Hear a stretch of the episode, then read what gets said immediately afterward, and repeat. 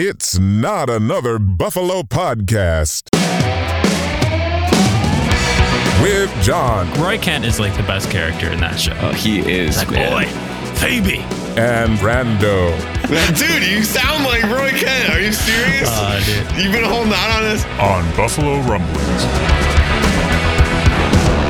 All right, welcome back to Not Another Buffalo podcast. I'm Jon. I'm here with my buddy Brando and special guest this week. You guys know how little we have guests, so you know it's a special episode. We got Anthony Marino here from Breaking Buffalo Rumblings and BuffaloRumblings.com. Anthony, we had you on the show about a year ago, and I kind of just realized that we did a draft on that episode as well. So hopefully you don't think that we're just bringing you in for the for the draft content here, but uh, we're happy to have you on. No, I'm happy to be on. And listen, we're a couple weeks away from training camp, right? When we're recording this. So drafts sort of fill that space and, and I'm looking forward to it. So thanks for having me back. Yeah, certainly not a lot to talk about when the uh, number one headline is Tom Brady getting seen with Kim Kardashian and, and Oh, no. And, you know, that, like that's that's the Oh, I headline. didn't see, and- I didn't see I- that. I forgot. I did see that headline, and it was like a weird headline. They were at a party or something. We don't need to talk about this, but yeah, yeah, no, Yeah. it, uh, I don't even know how to say this nicely. They'd be perfect for each other. Um, but, but Brandon, how are you doing? I haven't talked to you in two weeks either. You know, we took last week off. I was in California, uh, so it was nice to have a little break there. But uh, how you been? you know, working at the golf course, sleeping, not not much else. bowling. I've been into bowling still. You know, this is summer, summer, uh, summer vacation for Brandon, and it involves golf and bowling, and it's a little bit of fishing, but nothing crazy. See, this is the stuff that I miss out on not being in Western New York. But anyway, we got some Ted Lasso to talk about. Brandon, I know you just finished this series up like what last week? Yeah, You're a little behind. The end of the last week, I was behind. It was funny because when we were talking about having you on, Anthony, I had maybe like six episodes, five episodes to go, and I was like, okay, I got two weeks, I got five episodes, I can do this. And Bang them out. it was just, you know, it's one of those things you don't want it to end. I love Ted Lasso. I channel Ted Lasso all the time. I try to. It resonates with me as a basketball coach. If Jon knows me, I might be the worst basketball player you ever see in the world, Anthony. I was not good. I was really, really, really bad. And I just kind of stumbled into this job five or six years ago and I fell in love with it. But it was really funny because I had not a clue what to do. Never played, never coached. And here we are. It's fun. And, and I think about it all the time. And when Ted Lasso came out, it's like, oh, this guy, he's trying to coach coach soccer. He has no idea what the hell he's doing. So I, that caught my attention and I've been uh, loving it ever since. So we're trying to figure out a show. Well, how can we incorporate it? We've talked about it a little bit before, but even in this season, just the development of the characters and adding new characters and all these sort of players is like, how can we highlight the greatness of the show? So a character draft, right? Let's pick our favorite guys. So Anthony, before we get started, I got to ask you how did how did you consume the show? Because I know for me it was like appointment television every week. You know, got to watch that episode as soon as you can. And uh, also, follow up question: How upset were you when it didn't come out on time? That final episode. So I'll, answer that second question first. So, right. Yeah. Because it had become appointment television. And you would know that, okay, hey, East Coast time, they would drop the episode at 9 p.m. on Tuesday instead of midnight at Wednesday. And it would just be like, listen, all right, I'm nine o'clock, ready to go. And I would say to whoever in the family was watching, like, at nine o'clock, I'm watching the episode. If anybody wants to watch with me, that's great. But I'm watching it at nine o'clock. And if you guys have to watch it later, I'll, I'll rewatch it with you or on another day. So that part, I got up at like I kind of fell asleep because I'm old at like one o'clock in the morning, and I'm just like, you know what? I'm awake. I'm just going to watch the episode. So that's how when I watched the finale, which was kind of crazy, right? From from that standpoint, Yeah. I came into the show the first time it like had already been on on the air season one or had at least uh long enough in because we were going away on a trip and it was kind of that first trip post covid and it's a little bit of like you know you're a little tense it's like you're flying with masks it's you know before we go away my wife is like you should bring your laptop with you. I'm like well why is that? She's like because if one of us gets covid we're going to be like quarantined in a room the five of us for 14 days. I'm you know so you're kind of going through a little bit of this holy cow wait what are we doing? Like does this make the most sense? And uh and for whatever reason i was just looking for something light to download to watch on the plane kind of going through all that and I downloaded like the first six episodes. I didn't really, you know, again, you remember it being these commercials from like NBC Sports for their, you know, Premier League matches that they were going to be showing and kind of this whole just campaign that they had. And just from watching that first episode, I mean, I I fell in love with it. You know, that sounds kind of crazy. I'm like 48 years old talking about a it's not crazy. here like but you know as someone that you know for for my work you work with a, a, a large team right? I've coached youth sports for the last almost 25 years you know coached at a high school level ho- coached my kids teams all these different pieces mostly in, in basketball brando right? So happy to chat with you on that sometime too. But uh you know as you go through with it to be able to to relate and kind of becoming less about this show that you think, oh, it's a sports comedy. And really, it just becomes so many different characters that you care about and so many different real life type of situations. And, and yes, there's certain things that are over the top and caricatures of real life, but but in reality, I can't think of another show that people have sort of embraced and wrapped their arms around in a way of just you can relate to so many of these different characters. So, you know, after that first season, I mean, not, you know, not only did it become like appointment TV, it kind of became this piece you almost you study it a little bit when you're you're talking about uh, you know coaching your kids or different yeah. things you go through with work you know i keep the believe sign behind me I, I, got as a gift and sort of when you're on your work conference calls and your zooms it's just sort of that that reminder right of just you know not to be like hey what would what would ted do in this type of situation? But it just sort of sets a standard for for what you try to be so. Yeah yeah it's such a great show. I got into it after the full first season was out and it really wasn't until i got because i didn't have apple tv until that point. I just got it for ted lasso because i had heard all the hype about it and you know you see so much good stuff about it on twitter and you're like i, I got to try this you know i'll try it and same thing. After an episode you you're hooked it's so good. And I was very lucky that once we, by the time we finished the first season, the second season was coming out. So that kind of timed up really well. That's like the best time to get into a show yes. is right before the second season yep. is coming out. So you're not just like, you don't have to wait that huge gap of years before, you know, and that's how we felt waiting for the third season, obviously. Jon, yeah. I was kind of like you. I never, I didn't even know Apple TV existed. I didn't know it was a, a streaming thing. I remember that they had a, a deal with baseball because they had some baseball games put on. But the only reason that I got into it was, like you said, it was you're, you're kind of coming out of COVID. I I lost three iPhones in the summer of 2020 and 2019. Um, and every time that I had to get an iPhone, Apple would give me a, a subscription to Apple TV. And the first iPhone is in the bottom of the St. Lawrence River, in between in the Thousand Islands. It's it might be in Canada, it might be in the U.S. I'm not really sure. The second one was at DeWitt Park. I was waiting. I was fishing again, and the the backpack got wet and wrecked the phone. And the third one's in uh, Glenwood Lake in Medina, New York, because it did the same thing. It fell off the kayak. So after that, I stopped bringing my phone out onto the kayak.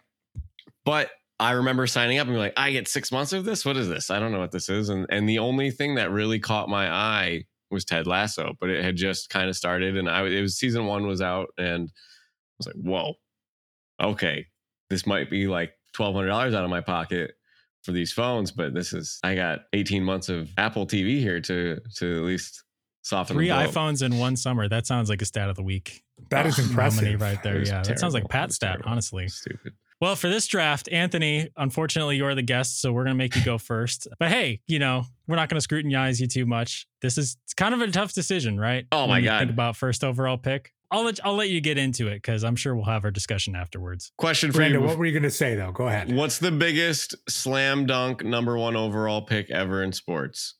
Is it Peyton Manning? Because they, I mean, Ryan Leaf and Peyton Manning mm, were, were debating no, with each other.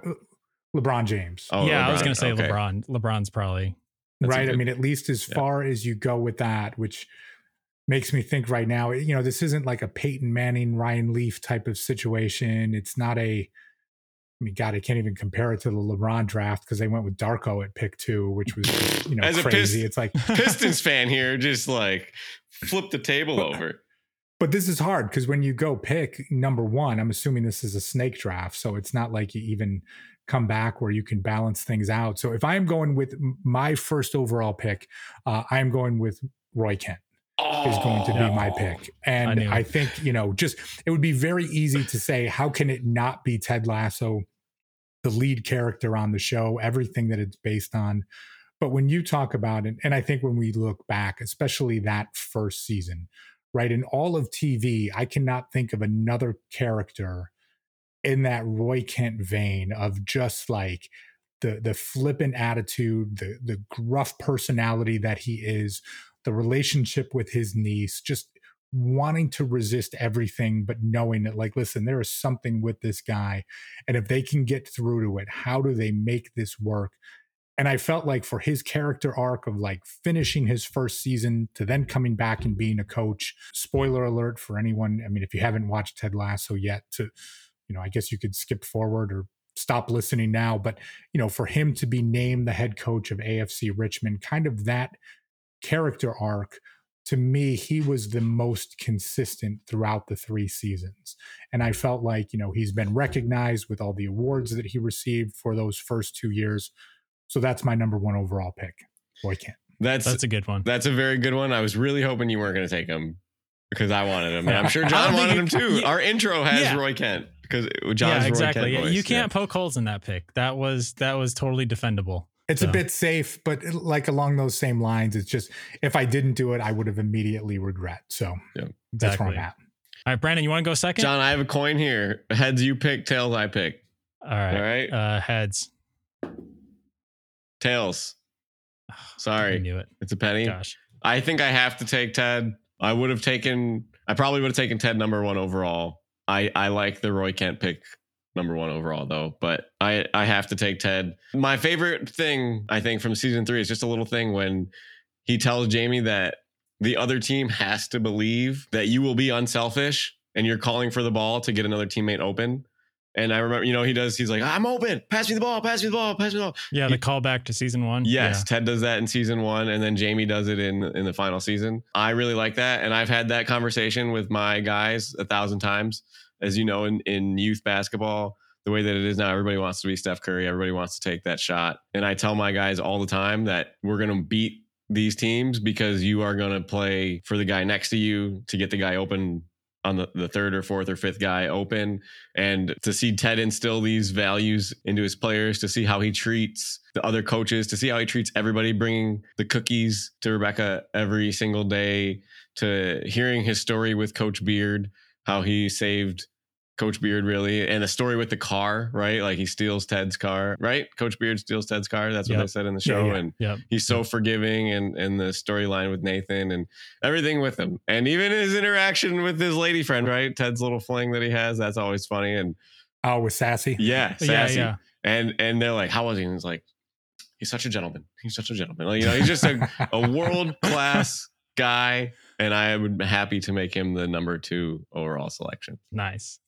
So for my first pick, I I have these players ranked opposite on my board, but I'm more scared that one of them is going to go before I can pick again in the second round. And I know that my number one character isn't probably going to be picked because it's such a side character. Hopefully, I'm hoping that won't bite me in the butt. So I got to take Danny Rojas here. I love Danny. I kind of looked at this as the player that I get most excited when I see them on screen or any character in that sense. Like when you when you see Danny, you know you're gonna have a smile and a laugh. And there was very little that was more funny than when he had the rivalry with the Canadian goalie. Zorro Uh, sorry, Zorro. Zorro. Yes, Yeah. it's Zorro. Different names for the whole season. When he was playing for Team Canada and they went off, that was really funny. Like the seeing the dark side of Danny Rojas, where he was so dialed in and like when he's your teammate, he's the best dude in the world, and when he's your enemy, like you don't want to be enemies with Danny Rojas. So uh, the scene just- with the plane and the Doritos I'm just sitting Yes. there who's gonna pick that up who's picking that up come on I think from the from the jump though, when he came in and joined in season one, I mean, it was what like four or five episodes in, right? And they needed Right. that counterbalance to to Jamie, and how were they going to to do that? And it's you know you have to think to yourself to come in halfway through a season and literally steal every scene that you're in. Um, he was he was that that guy, and just kind of the the level of uh, joy that he he brought to the show was something that really fit with Ted's personality, right? To everything that you had said, Brando. I mean, for Danny Rojas to come in, just uh, what a fantastic addition and kind of the that player on the pitch that matched kind of Ted's personality in many ways. Yeah. I'm- football is life. I'm curious. Do you think they scripted it that way, where they had Danny and they were like, "Let's save him for a little bit," or do you think they stumbled into Danny and the writers were like, oh, "Let's throw him in here"? I would have guessed. I would have guessed they had it set that way. I mean, Yeah. just you know, to to get everything going. But who knows, man? What a what a great find, though. I think that means you're up, Anthony, with the uh, first pick of round two. Wait, so this isn't a snake draft? Now we'll just do get- we'll do it. We'll do it NFL draft style. You know. My gosh, I guess being the see before I was all upset when I had the first pick because I thought it was going to be go up and then you were going to come back down. Easy, No, we're, we're very simple minded. regular drafts. Me too, so that's okay. Um, Jamie Tartt, slam dunk, Yep. right? To go from literally the biggest prick on television that is hated by everyone, just you can look at it and just be like, gosh, even if he is a caricature of this self entitled athlete, to go from where he started to even the finish of that first season, right? And you think about things, he's playing for Man City and, you know, just the, the interaction with his father, just kind of like looking at things where he gets the envelope at the end with the army man and the note from Ted, like, hey, way to make the extra pass. Like seeing that growth go from him, especially of again, season one being so hated to coming back, joining the team in season two, the episode where uh, everything with Dubai Air, where you know he's that first player to stand next to Sam and cover up the logo on his kit, really to just becoming a great teammate. And it's like seeing that evolution of, and I think we've seen it a lot of times. You can talk about some some young players in in real life. I mean, talk about Jimmy Butler, right? I mean, a, a superstar, someone that is being held up to such a great standard, but early on in his career, like playing his way out of different teams, like bit misunderstood. You can look at some of these pieces to see Jamie Tartt continue to evolve there and even to take it a step further, right? His relationship with Roy Kent as far as, you know, coach and player, but more so brother to brother. And uh, that scene with uh, Uncle's Day, it's like the made up holiday where, you know, they're celebrating Roy and and really looking at pieces. And it's just this like, well, I had to invite your best friend Mhm. and the two of them going back and forth and even to that point of like man jamie you know the giving him the the kit from when roy was on the world cup team Uh, you talk about a full circle type of piece just uh, a lovable character was nominated for an emmy today Really? everybody on the Cool. cast is pulling for him to to win that even though brett goldstein has won the last two years um, so for phil dunster to to play jamie tartt god my lineup is stacked right now i'm, It I'm is. feeling, Yeah. I'm, I'm feeling Yeah. good so Y- Yeah. The other part that's really cool about that, Anthony, is the Roy Kent poster in his childhood room when he goes to see his mom. yeah right Yeah. next to the Keeley poster. Yeah. yeah Oh, it's so funny. Oh, that's great. And like you said, just to see somebody believe in Jamie like Roy did, and it, it- that's awesome. And the Jimmy Butler comparison is great because I, I remember reading a clip. We talked about it on the show a couple times where Jimmy Butler came in, you know, second round pick. He had this attitude of how people treated him and just blossoming into what he is now. And it's it's really cool to see that development. And you can't be happier. Like I just I was just sitting there the whole time I, we were watching. I'm like, Jamie, Jamie's character. Like, just how do you not love it? How do you not love this? Um, such a great yeah. character arc to say the least Yeah, s- such a great backstory too. You know, you introduce this character as a prick, right? But then you kind of you slowly figure out why they're a prick, and then Yeah. you, they humanize them, and you have the sympathy, and that you turn that and swing it all around into this is uh, you know a character who's redeemable and being redeemed actively, and it was just so well done. The stuff with his dad. I mean, that scene after you know when the team kind of picks him up off the ground after he has that interaction with his dad after that game. I don't remember if that was season two, maybe, but you really felt for the character, and it's like they had they had full freedom to go whatever they wanted with Jamie Tartt. It was a very believable arc because sometimes you take a character like that and you swing him around, and it's a little less believable. I think that some people, you know, have that problem with Nathan Shelley's character arc. They think that it was a little less believable for that, and I'm not somebody who thinks that. I think he had a good character arc too, but certainly with Jamie, it was it was it was a little bit more realistic. Even though he is this character who you know overpronounces his e's, right? Brett Goldstein in interviews has talked about how they like uh, his accent has a like poupe or however he says it. And uh, they just really leaned into that for the third season. So that was, that was a solid pick. Thank you. Thank you. Oh, he left me with a dilemma here. I was hoping you're going to take somebody else, but the way that the dominoes fall, I think I'm going to go with uh, Coach Beard. I'm going to take Coach Beard. So I'm going to have both of the, co- the coaches on my staff here. Um, I love the way that Ted and Coach Beard have their relationship, right? We talked about that with the Ted pick. Finding out the depth of their relationship at the end of the final season, it just makes you love him more, I think, both of them more.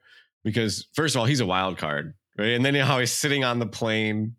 He's like, I'm in love. And he has to go. he's like, gotta go chase the girl. Um, one thing that I was talking about with one of my friends, she was like, I love how he's reading all the time. She's like, he he's the Yeah. brains, I think. Like he he is the one that's like trying to learn these things to teach Ted how to what football is, you know, what's offsides and what what you play with 11, you play with seven, you know, wh- wh- there's a striker in a middle, like, you know, he needs to be the tactical guy. You know, we kind of get that from Nathan as he grows through the show too. But Coach Beard, you know, when he yells, it's funny. It's it's like it's serious, but it's funny. Yeah. But the way that he anchors the coaching staff together with Ted, they're a perfect combination, and you need to have somebody like that. And I just I like that he reads these books to try to try to get better. And you know, he he doesn't know, but he's learning, and he, he wants to be better. So, but I Yeah, think his- the the perfect example was too when you think of that balance. You talk about him being the anchor of the coaching staff, and it was that scene in season two where Ted is really wrestling with bringing Jamie back to the club, right? And uh, they're sitting in the the pub, right, and they're just kind of across the table from each other. And Ted's like, you know, eh, it's not about wins and losses. And Beard slams slams the table at the pub, right? And he's like, you know, that it does matter. Like winning and losing does matter. Like these aren't kids. You know, I get what we were doing back at Wichita State, but you know, with this, it is about winning and losing. And you know, here's that one person that can be that reality check to the, you know, Ted's kind of golly gee sort of way that he is, which makes him great. And for it to be Beard, it just shows like everything that they've been through. But right, we all kind of need that one person in our life that can be that real with you. And uh and Coach Beard is that guy. I had a I had a coach tell me one time, you're only as good as your assistant coaches are. And I I really liked that quote. I never really thought about that. That hits home totally. You need to have a guy there on your staff, whether you're Sean McDermott or Donnie Granado or Ted Lasso or you know Brandon and Anthony coaching basketball. You need to have somebody that you can run stuff by, get an honest opinion. They're not going to be you know kissing your butt. They're not going to be scared of you. They you need to ha- you need to be real with them, and they can be real with you. And and I love that they have that dynamic. And, then- and like I said, the part where he goes on about stealing the car and offers him a job and still saves his life, it just it's icing on the cake. It's just it's icing on the cake. Good Yeah. deal. That's a good one. All right, so I'm gonna go kind of out of left field here. I I don't think that this character would have gone in the draft. So you guys know the three dudes who hang out in the bar and are like the lifelong Richmond fans. The guy Paul Lafleur, he's the bigger guy. Yeah. He is my favorite, and I relate to him so much because he is the forever optimist. Right, that his friends are like forever pessimistic, and I always felt like I was that guy throughout the drought with the Bills you know i had I, I listened to all this negativity all the time but i always feel like that guy who's always like oh this could go well you know this, this is good i'm just like you know i'm just along for the ride i enjoy all the good moments and, and the bad moments are going to happen so i love that guy whenever he whenever he's on screen he always delivers like a good line and i'm he always has me laughing Jon, my favorite story with this is, and we've talked about it numerous times, was we're maybe 06, 07, 08, sitting in Spanish class, and we're like, I think the Bills could go undefeated. Like, like they could win this game. They could win we this did game. we yes yes and our friend grade- Chris was a, a Patriots fan. He's like, You're a moron. And we're like, No, it could happen. like, it could actually happen. And again, and of course, we went seven to nine, but leading into the season, we were drinking the Kool Aid. And that was just, that's a good way to, to, to personify it, Jon. always always we're we're a little bit more you know intelligent about our takes these days i feel like but uh certainly we we we still drink our fair share of kool-aid i think Can we talk about those guys in the bar real quick before you make your next pick, Anthony? Yeah, Because the way that the show ends, where they're like, "What do I do with myself now?" They're like, "We we did it. I waited a hundred and whatever years that this team has been around for a Premier League championship just to get into the league, and they're like, it's happened now." And the bartender's like, "You know, you you find a wife and you start a family," and he's like, "Boring" or whatever. He turns around. um, and I thought that was really funny because it's it's like what you you live for these sports moments and then they happen, right? It's like uh, if you're a Red Sox fan before the curse, like before you break the curse, now they break the curse. It's like you might not be as into it as you were before. You might be more into it because you got a taste and you want more of it. And I always find that interesting. It's like, are you do you become more of a fan when your team wins the championship? It's like you're fulfilled, you're satisfied, whatever you want to call it. But it's like, what do you do now? Yeah, I don't know. Ask your local Patriots fan. See, they they'd have some good perspective on that, unfortunately, or any Boston sports fan, somebody who grew up in that.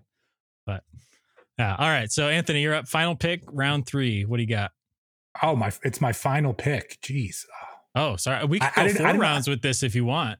We got enough Th- characters. There, there's a lot of there's a lot of talent left on the board, and you're making it difficult for me. So it's uh, as we go through, I I feel like I'm going chalk with each pick here, but I I have to because to not pick Rebecca here would just be she criminal. Yeah. As as much as there are other characters that I love, and again, you talk about a a great redemption story, you know, very different along the lines of what we saw with Jamie Tartt, but you know, as the show started, she was the villain, right? And it just Yeah. she absolutely hated Ted, hated the club, wanted to burn it to the ground. That was her motivation for all of this.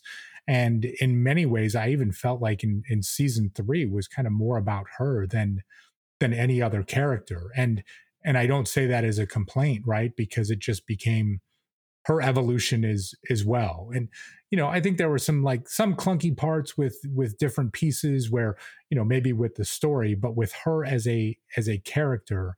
And I think again, you talk about her relationship with Ted. I mean, during that first season where she goes down to apologize to him, you just think, and, and again, you're talking a TV show here, but to to have that moment to go confront someone and just be like, I did honestly the most horrible thing, and for him to forgive her. I mean, I, honestly, as I say that, right, Brando, I'm kind of having second guesses of should I taken Ted number one overall, but uh, but to take Rebecca of just someone that again going from that villain to embracing everything. And even that episode with the uh the fundraiser where you started to see the crack right where she hugs ted outside of the the event and she's just sort of you can see how much she's struggling with rupert being there and everything taking place and the entertainment canceling and you know ted and higgins kind of jumping in to to help make some things work.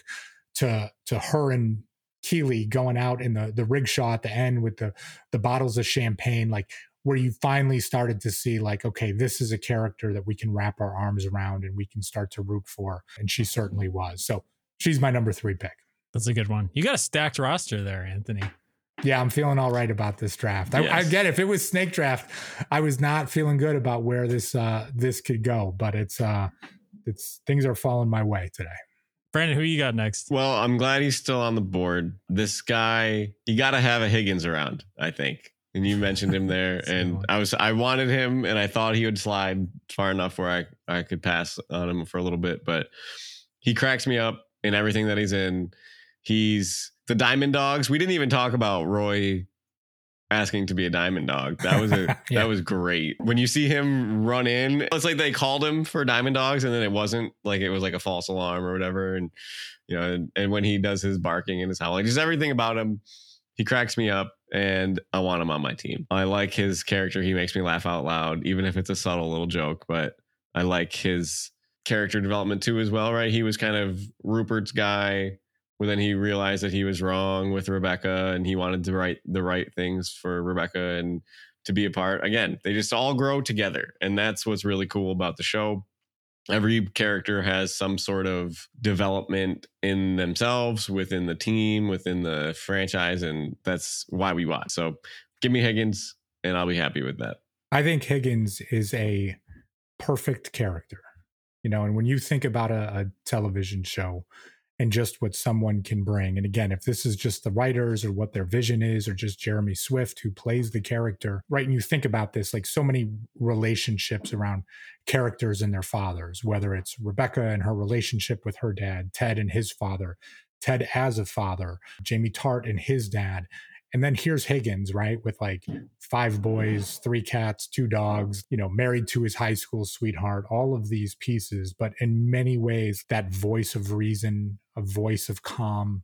And really, by the end of it, right, there was that speech he gave when Roy was talking about trying to change and trying to be better.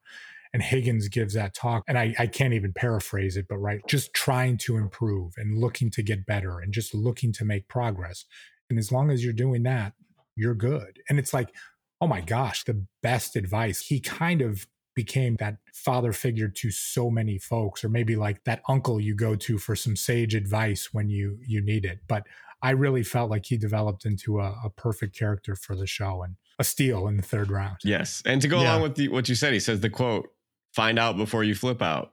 Right. When there you go Ted's worrying Yeah. about his ex-wife and and that whole mess of a thing that they got over there with all of the sort of moral compromises about dating your marriage counselor. I didn't like that for for Ted, but it was nice that Higgins comes out. and He's like, "Oh, if anything, you should find out before you flip out." And it's just like, yeah yeah, that's pretty good. That's pretty good. Yeah. Such a well-rounded character too, like with with the the bass and the jazz stuff and those little subplots that happened, and also him hosting Christmas dinner for all the players that first season. Such a such a good character. great episode Chet Baker fan, right? He talks about Chet Baker. and do you know that the woman that played his wife in the show was his wife in real life as well Cool. They're, Oh, uh, that's so they're a wholesome. real life couple I didn't So, know that. you know i think when you saw those characters resonate with each other it was about as genuine as you can get Cool. I didn't know that That's either. perfect. Even more perfect character now. yeah Higgins is untouchable. Ah, this is tough. I got I got two people on my board that I'm trying to choose between. Both side characters, not really characters with arcs either, which is I'm looking at these characters a little bit differently. But as far as characters have some of the best one-liners, I'm gonna go with Jan Maas here. Always tells it like it is. And is is not trying to be mean, has no ill will towards anybody, but he just tells it like it is it's kind of a, a stark reminder that oftentimes in our culture we never say what we mean ever like we're so full of pleasantries and all these things and here comes jan maas just challenging that just say what you think you know how bad could it be and uh, not that we should go doing that or anything like that but it's it's really funny having that juxtaposed in this, you know, feel good show. And then all of a sudden you got Jan Maas and everyone's like, ah, everyone groans whenever he says something. But I just, I love it. I love his timing and uh, definitely makes me laugh quite a bit. No, he was a good addition too. That came in later. I think it was in season two that Jan Maas joined and really just became again right. Like you think with so many shows, it's like, gosh, how come nobody is saying this right now? And it's just like you know, we're just going to put this character in that can be that. And you know, you might be scratching your head saying, how can nobody bring this up? And and he's going to be he's going to be that guy that can can just fill that void. So Yeah. Yeah. I love it. All right. Do you guys want to do a fourth round? Because I think we might have enough characters left. It's up to you guys. One more There are bonus s- round. there are so many characters left and honestly Yeah. our old uh, our old boss at buffalo rumblings matt warren would probably slay all of us if we did a ted lasso draft without keely jones being picked so I, I'm, I'm, I'm looking at this like how does no one select keely and i think as you go through with it again different different parts in different seasons. Personally i did not love the kind of the way they utilized her in season three as well as they did in season one and season two but you know i think when you talk about a level of friendship and loyalty. We all have that version of keely jones in our life at least you should right? Someone that's like you know going to make sure that you're having fun going to make sure that you're having a good time is as loyal as anyone that you would ever come across. And i think you saw that with her you know especially early on in season one. As soon as she found out what rebecca was doing with ted and got the picture from the paparazzi it was just like i'm shutting this down and if you don't do something about it i'm going to but also in a sense when you talk about friendship and forgiveness she didn't hold that against rebecca forever. She kind of looked at it as just like we're going to get through this piece and then we're going to move forward with with our friendship and our relationship. You know i think in many ways when you talk about maybe how women are portrayed in in shows or when it comes to interaction with athletes and this and that here is a you know strong and confident woman that you know is kind of growing as a character, right? And gaining that confidence in herself that uh, what was the line Ted had? You know, we're talking about the the picture, and he's like, I don't see that. It's like I see, you know, strong, independent woman feeding man who's not defined by her relationship or something along those lines, right? And and kind of in a weird way, but like, and I totally butchered that line, but that's that's who she became, right? It wasn't, and even at the end, it's not like, oh, I'm not picking Jamie or Roy. I'm not getting back together with Roy. Like, that's not going to be the piece that defines her character, who she's dating. It's like Keely Jones stands on her own. So I know you were saying only go three rounds, but there's no way I could end this without Keely Jones being. I, I, think so, we got. Yeah. I think we're gonna do one more bonus round here because I got one that I want to. But I like how you described that, Anthony. Because I mean, we we talked about it. This whole premise of the show is they are doing something totally new in their lives that they've never done before in uncharted waters, not knowing how it's going to turn out. They could fail just as easily as they could succeed. And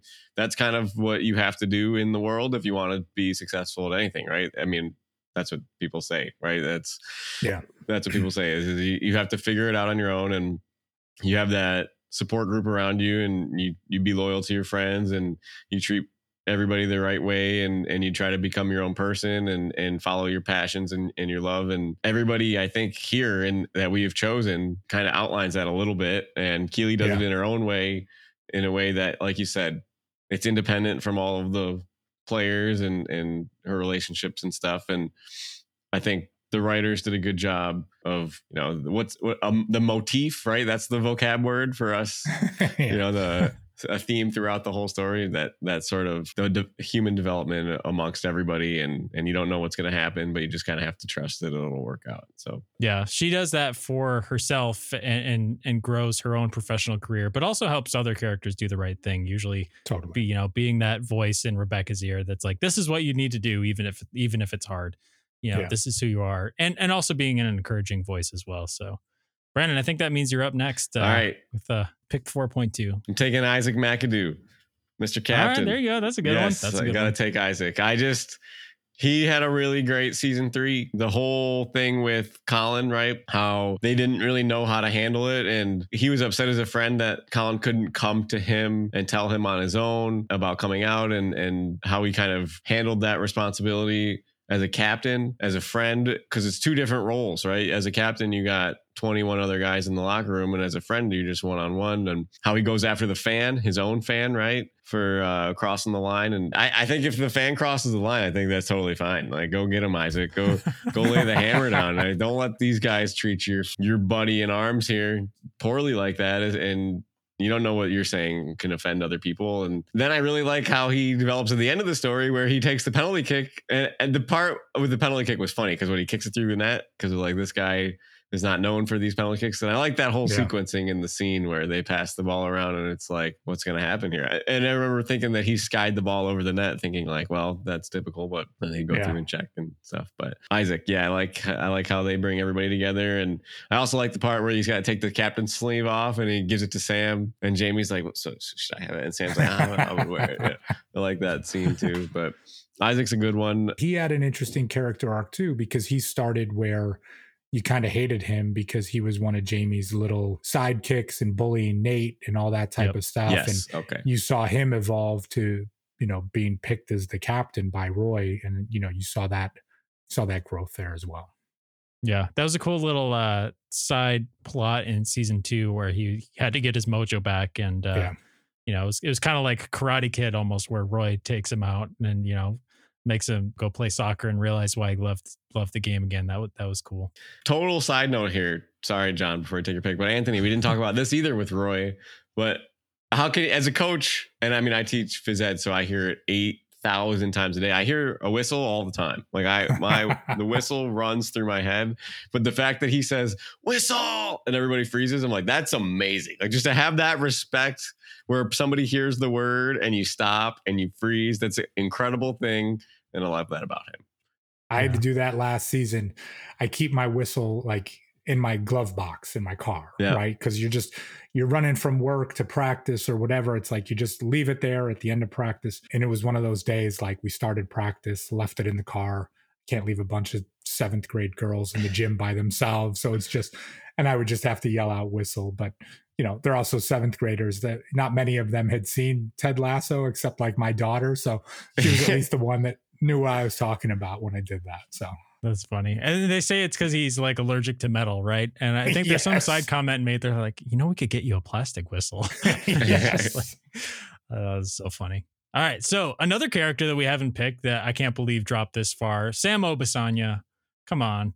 You got to love Sam. Yes. He opens this awesome restaurant. He has that huge story arc with Edwin Akufo uh, in season two and ultimately makes the right decision there, even though, you know, there's a lot of pressure and stuff.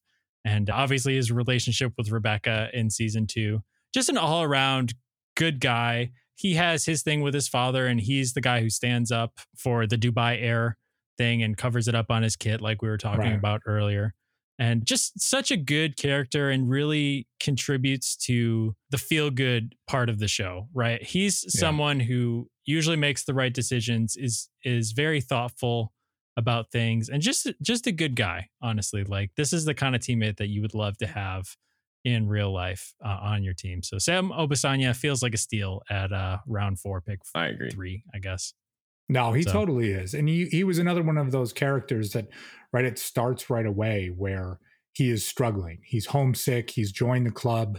Uh, he doesn't fit in. Jamie's being a prick. The iconic line, right, like be a goldfish. You think of that first episode, like that's one of those pieces that comes out where you just, you know, you come together with this.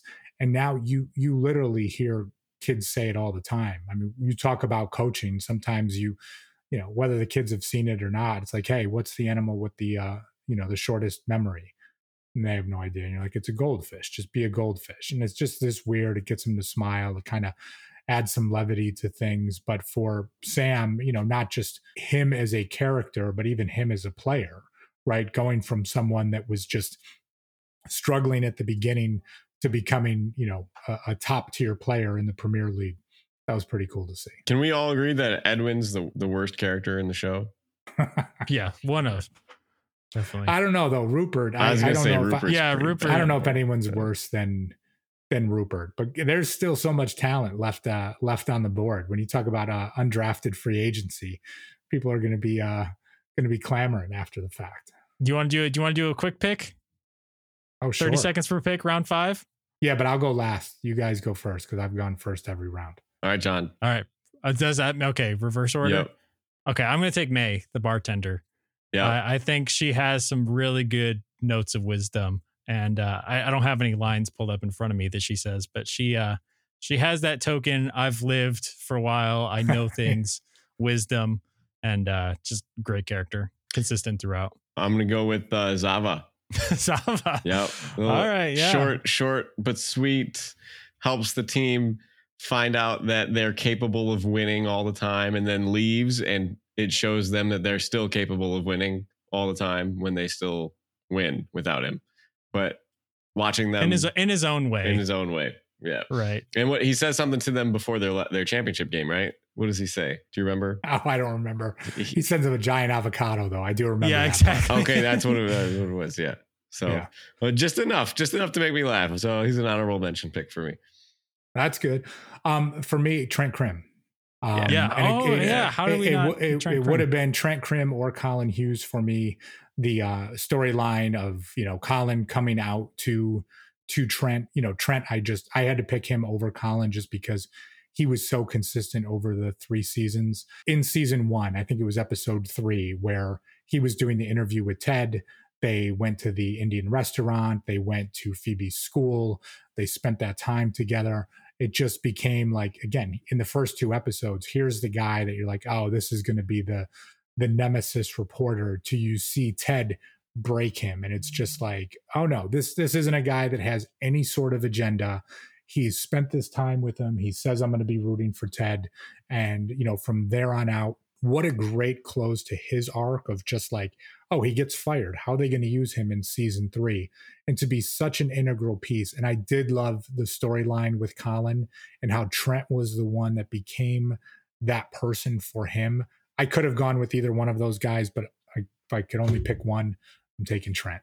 So I was hoping one of you guys would pick Trent. I was so gonna I pick Colin, but I love how even at the very end, the the little adjustment where Ted says, you know, the lasso way and they switch it to the Richmond way. I think that was cool. yeah, And the way that the Coach Beard and Ted's notes for the story when when it cuts down and it's like all of the the post-its sticking out and Ted's like, looks good, but it's not about me. And it's like it's just great. I love it. Love it. Trent Crimm, I feel like that's that kind of character is what separates Ted Lasso from most shows.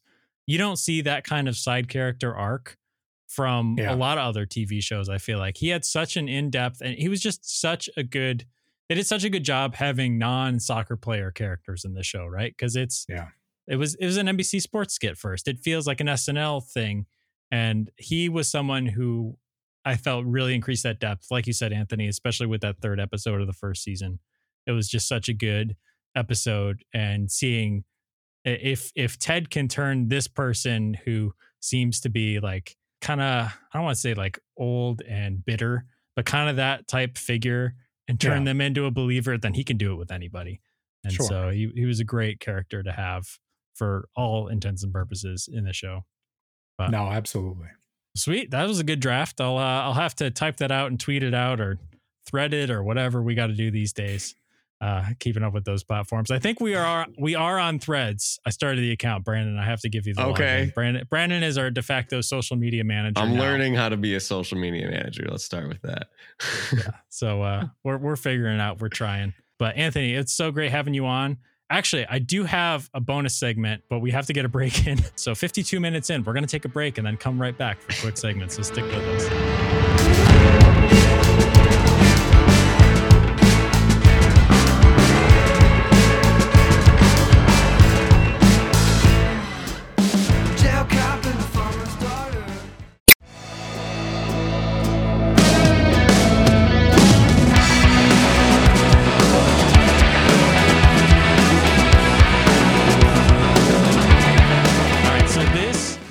A quick hypothetical. This is like two weeks old. You probably saw it on Twitter, but it happened after our show, Brandon, last time, and I had I had to ask you guys this because I think it's interesting. If you were given 10 carries in the NFL, could you gain five yards? Did you guys see this at all? I did see this. There, there, there was I a huge, yeah. There's a huge argument about it. I have some questions about like the parameters. Right? Do you count negative yards? Is it cumulative with negative yards? Because I think the Oh. answer is different. Both so ways. if you get tackled count- for a loss, you got to gain 10 on the next play or something like that. right, right, Uh. because that I- that I think it's a no. But I don't know, ten chances to gain five yards, For like, what is it, like a million bucks or something? something like that. Yeah. Oh, I forget what it was. Whatever Sorry. it's for, it's a hell no. There's no chance. I can't even like you know, I can't even like play pickup basketball anymore without being like hobbled for for three days, and it's just um there is zero zero chance. I don't have the vision to spot the hole in the you know wrap around Mitch Morse to to get to the next level. And by the way, once I get hit, that ball is coming loose. There are no yards that are being gained. It is like it is a fumble and it's going the other way. So 0.0% chance. Nice, Brandon. Do you think you have any shot at I don't know, man. My ego says yes and my body says no. But it's one of those things that I just remember so vividly in practice. Anthony, our football coach, was a prick of all pricks, and I'll say it on I'll say it to his face. I don't even care. He's just the worst. He's the dumbest guy I've ever. And I coach, so I feel like I can say this now, and I don't even care if anybody hears it. But I remember being running back for scout team running back. And like oh, again, scout team running back. So with backup offensive lineman against starting defense. And the, our O line is getting lit up and I'm getting murdered. And it hurts every time. And it, he's like, explode through the hole, Brandon, explode through the hole. I was like, Coach, there's not a hole. I'm like, Coach, there's nowhere for me to go. I can't go. And he's like, quit bouncing him over the outside. And I'm like, I just, I, and I remember pointing, I'm like, my knee hurts because we just got destroyed. So I'm like, if you give me like a Wyatt Teller or Dion Dawkins, Mitch Morse, uh, who's who's the Whitworth guy who plays right tackle? He played for the He's Rams. retired Whit- now. Yeah, he's retired. Well, bring him back. Uh, Maybe like if you can give me an All Pro offensive line, maybe like just right up the gut, five, 10 carries to get one yard each carry, maybe just because a good offensive line gets a push. But I'm like I'm turtling because if I get hit once, I'll break because I'm not a, a large man, and uh, you like to think if you have a good O line, maybe you could do it, but probably like 99.99999% no. Yeah. The way I'm looking at it is you're getting 10 carries, right? I'm not thinking like, okay, you're going to get one yard on five of these runs. I think you're going to get negative five yards on nine of these runs. but if there's that one time that like the linebacker trips over this over over the other line or something crazy happens. I mean, we've seen crazy holes in the NFL before. If you had that crazy hole, could you get that five yards on one? I still think probably a no, but I think maybe if you, maybe if you got hundred carries, maybe once you'd get five yards. But it had it'd have to be some kind of uh some kind of blatant mistake on the defense's part. Getting hit once, there there's no second carry. That's. Exactly. That's that's Yeah. true. I did forget about that. So We I, guess- forget. I mean, you can only you can only have one concussion at a time, though. So I don't know. the uh the bills do this end of the year party for their employees and uh it would have been i mean it was before i hurt my back so it was like four or five years ago so i was in decent shape at the time i thought i was in decent shape at the time but they set up like combine drills so the shuttle time and the 40 time and again it was after work and i'm in sneakers and like dress pants and a t-shirt but i remember i used to be able to run a four something 40 like the number four was the start of the clock. Like it, it, it ended with it started with four. I ran five 40 yard dashes and I went like 5.5, 5.3, 5.2, 5.1. And finally on the last one, I broke five. It was like 5.00. And I went to the garbage can and I threw up and I went home. so you got to remember these, these linemen are running four eights, four sevens. They're fast. So, you know, no, I'm going to say no. yeah, I just thought I'd bounce that off you guys. All right, well, I think that's going to do it for this one. Anthony, do you want to let us know where we can find you? I know you're on Pat Moran most weeks this summer, and you're on BBR, but uh, any other places that you want people to check you out? No, that's it. You guys can find me on Twitter at Ant Marino. Breaking Buffalo Rumblings drops each uh, Tuesday. Been doing the guest spot with Pat each week over the summer, kind of on a fill-in basis to uh, to get on with him. But honestly, it was great to be on with you guys. It's been way too long, but I love wi- listening to the show each week. I do miss Pat. So Pat, if you're listening, man, just uh, whenever you're ready, it'd be good to, to hear you back on the, yes.